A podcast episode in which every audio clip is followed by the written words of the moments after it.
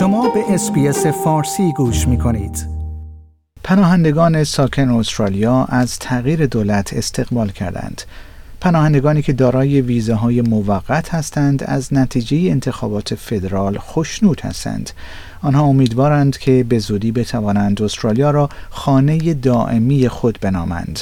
در حالی که احزاب اصلی سیاست های مرزی مشابهی را در طول مبارزات انتخاباتی خود اعلام کردند، حزب کارگر متعهد شده است که به بیش از 19 هزار پناهنده که همینک در استرالیا حضور دارند ویزای دائمی اعطا کند. در غیر این صورت این افراد باید مجددا برای اقامت خود در کشور درخواست ویزا کنند. ویزاهای موقت به آنها اجازه کار می دهد اما آنها را از آوردن اعضای خانواده به استرالیا منع می کند. نعمت نظری یک پناهجوی افغان یکی از اعضای جامعه تحت آزار و اذیت هزاره است که می‌گوید اکنون می‌تواند راحت بخوابد آقای نظری که بیش از یک دهه است با ویزای موقت در استرالیا به سر برده است گفت اکنون بسیار خوشحالم. امیدوارم تنش و بلا تکلیفی من به زودی برطرف شود. وی افسود بسیاری از مردم مثل من هستند که زندگی نامطمئنی دارند. اکنون این امید وجود دارد که ما آینده در اینجا داشته باشیم. در حالی که دولت ائتلافی متحد شده بود تا زمانی که وضعیت امنیتی وخیم است افغانهای مقیم استرالیا را به کشور باز نگرداند اما اقامت طولانی مدت آنها در استرالیا هیچگاه تضمین نشد. بیش از 5000 پناهجو و پناهنده افغان در استرالیا پس از ورود با قایق با ویزاهای موقت به سر می‌برند.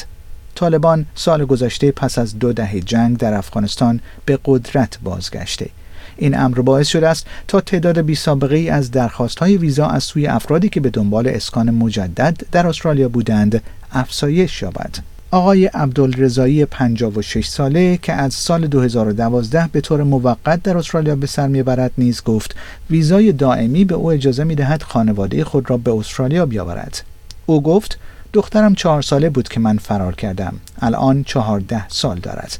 من بزرگ شدن او را ندیدم. من در تمام این سالها با خانواده ام نبودم. فقط یک بار به آنها سر زدم. آقای رضایی که یک آجر پز است گفت که تاکنون در ساخت استرالیا کمک کرده است. در همین حال پول پاور مدیر اجرایی شورای پناهندگان استرالیا نیز روز دوشنبه در نامه‌ای به آقای انتونی البنیزی نخست وزیر استرالیا گفت که منتظر است دولت به وعده های خود برای صدور ویزا عمل کند.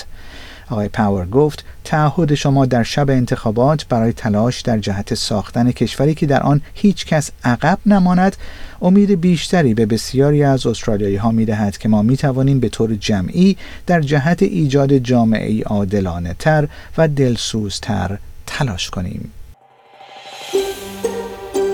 آیا می خواهید به مطالب بیشتری مانند این گزارش گوش کنید؟ به ما از طریق Apple Podcast، Google Podcast، Spotify یا هر جای دیگری که پادکست های خود را از آن می گیرید گوش کنید.